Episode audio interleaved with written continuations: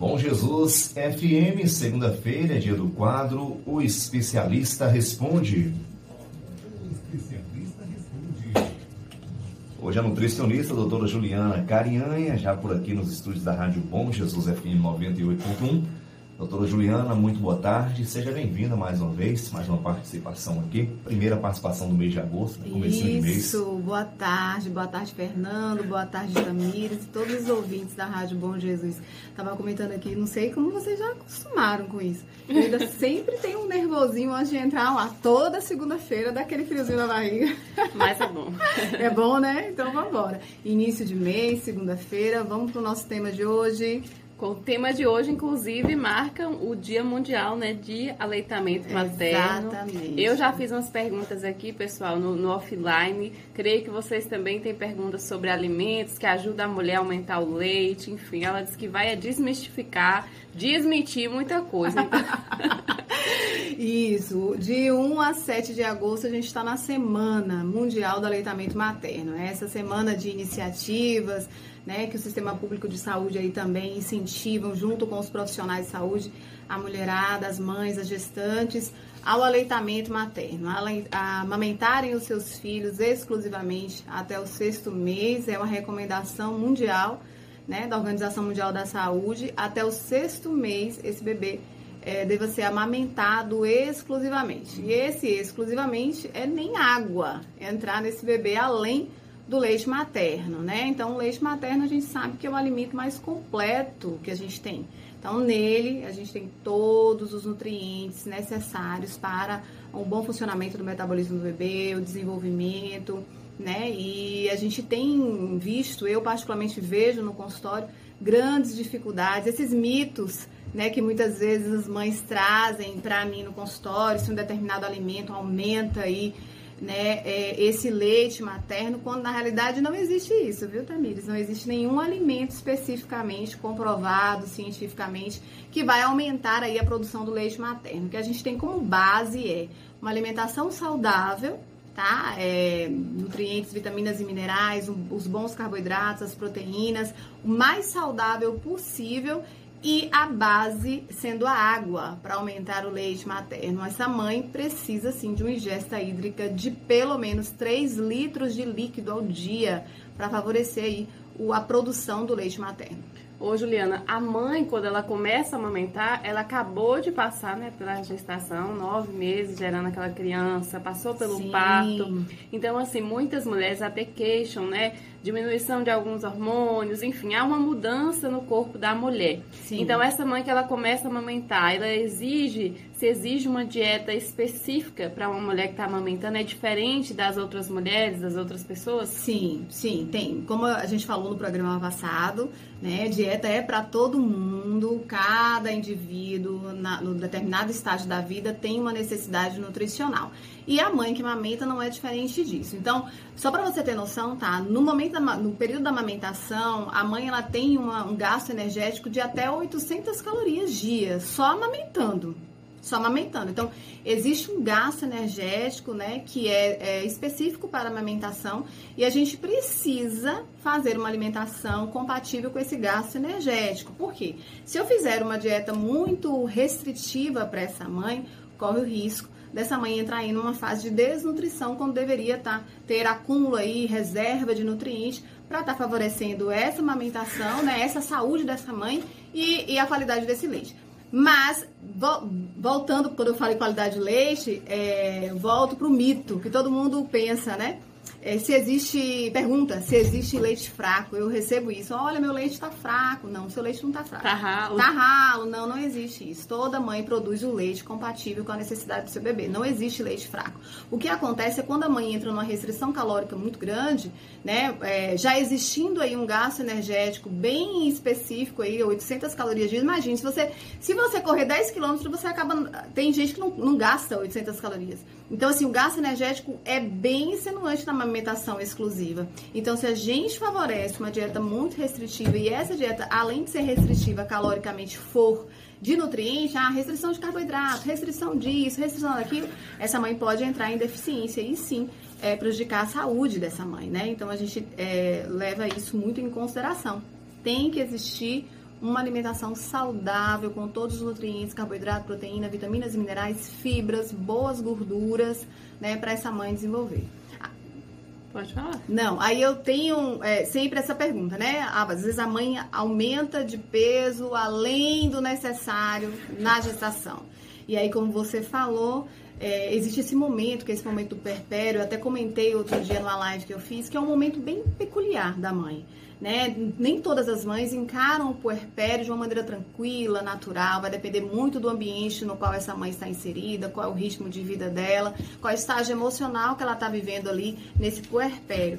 E há, sim, uma, uma uma busca né, exagerada ali pela perda de peso rápida. Ah, eu engordei muito na gestação, então eu quero perder peso rapidamente também. Quando isso não acontece de uma maneira saudável, a gente já tem um gasto energético, já favorece esse emagrecimento. Uma mãe que amamenta, ela pode perder de 1 a 2 quilos no mês de maneira gradual, mas a gente não pode favorecer muito uma restrição calórica sob pena dessa mãe não passar por esse puerpério de uma maneira tranquila. Certo. Falando sobre, sobre a mãe, mas também o bebê aqui, até uma Sim. pergunta que a gente recebe.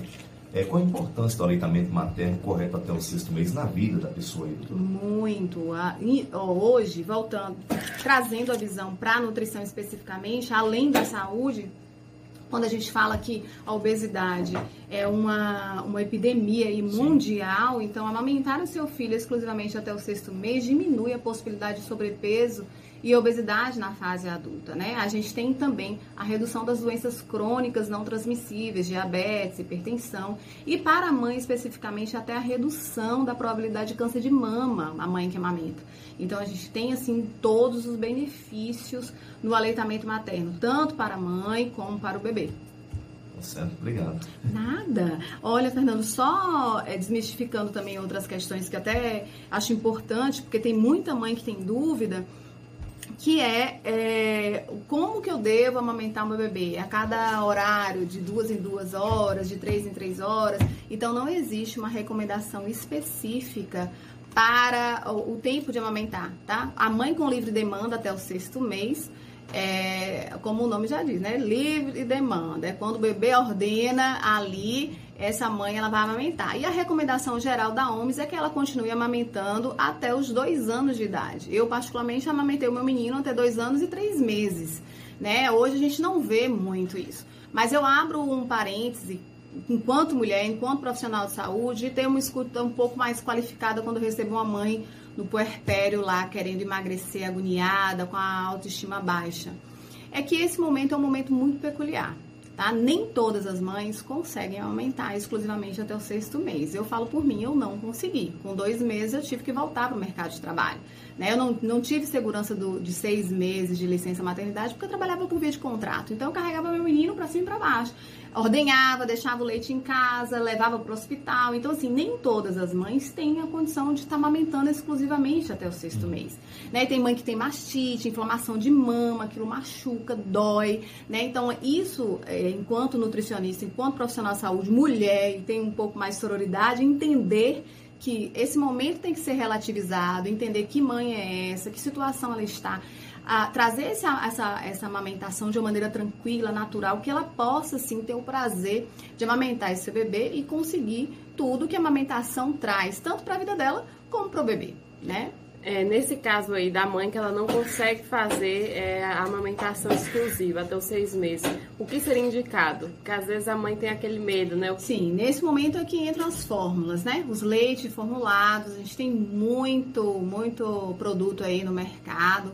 E aí cabe à mãe a procurar a ajuda do seu pediatra ou do nutricionista para orientar o melhor leite né? Nunca um leite formulado vai substituir o leite materno. Isso aí, por melhor que seja essa fórmula, não vai acontecer. O leite materno tem hormônios, tem enzimas digestivas que não tem nenhum produto que se assemelhe ao leite materno. Agora a gente sabe que quando a mãe não consegue amamentar o seu bebê, ela tem que sim dar um jeito, né, de amamentá-lo, de, de amamentá-lo, né, de oferecer o alimento a ele da melhor maneira possível. Mas a recomendação é que ela consiga amamentar até o sexto mês, pelo menos exclusivamente o seu bebê.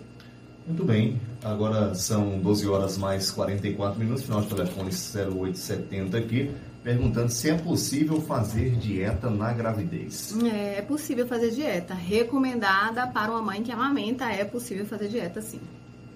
No caso, na gravidez. Ah, na gravidez? Na gravidez. Sim, sim, como a gente falou no início, todo todo indivíduo, independente do estágio da vida, tem uma dieta específica com recomendação nutricional. Acho que a gente tem que bater muito nessa tecla, né, Ju? Sim. Sobre o que é uma dieta, é, né? É, gente. A dieta, dieta não é restrição. E você pode, sim, é, ter um bom peso, até Sim, emagrecer, se sim. alimentando de uma forma que não Sim, é. quando não eu, recebo, é, saúde. quando eu recebo uma mãe que está gestante e está muito acima do peso, a gente tem recomendações, né? Não tem dieta restri para restrição de peso, para perda de peso, mas a gente tem dieta para controle. Então a gente tem ali um cálculo que faz. Se o paciente, essa paciente já chega obesa, né, muito acima do peso e gestante, a gente tem um limite de no máximo 11 quilos aí de ganho de peso nos nove meses. E aí a gente tem recomendação nutricional para a gente não passar disso. Uma mãe que engravida acima do peso, ela tem aí uma gravidez de risco. Então, aumento de possibilidade de diabetes gestacional, aumento de pressão arterial, uma série de, de, de consequências aí por conta desse aumento de peso, tá bom? Juliana, existe um mito, as pessoas sempre me falaram que comer bastante cuscuz ajuda na produção do leite nesse período de amamentamento. Isso é verídico ou não?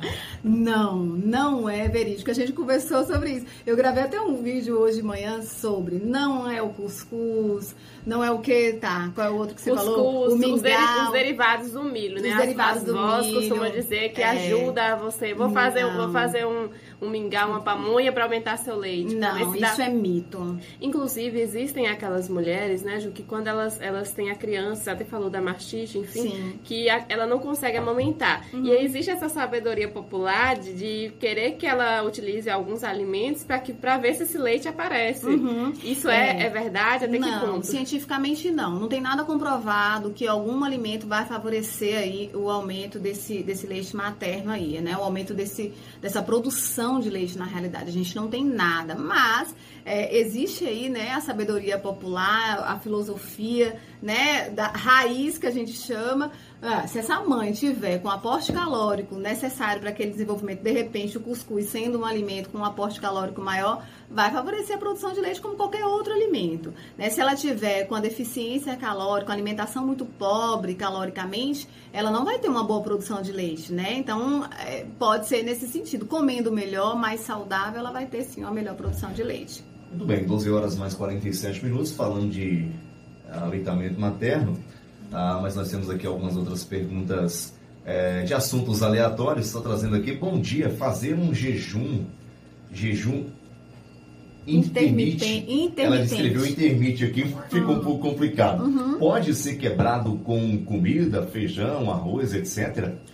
É, tá fora do tema, mas vamos falar sobre jejum intermitente. É, pode. O jejum intermitente é uma prática milenar.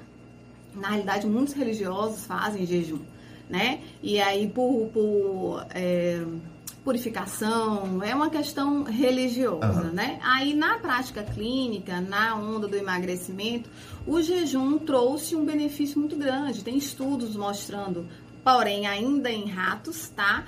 ah, os benefícios do jejum intermitente, que nada mais é uma restrição calórica por um período, né? A quebra do jejum, que foi a pergunta da ouvinte, Sim. ela tem que ser feita da maneira mais saudável possível.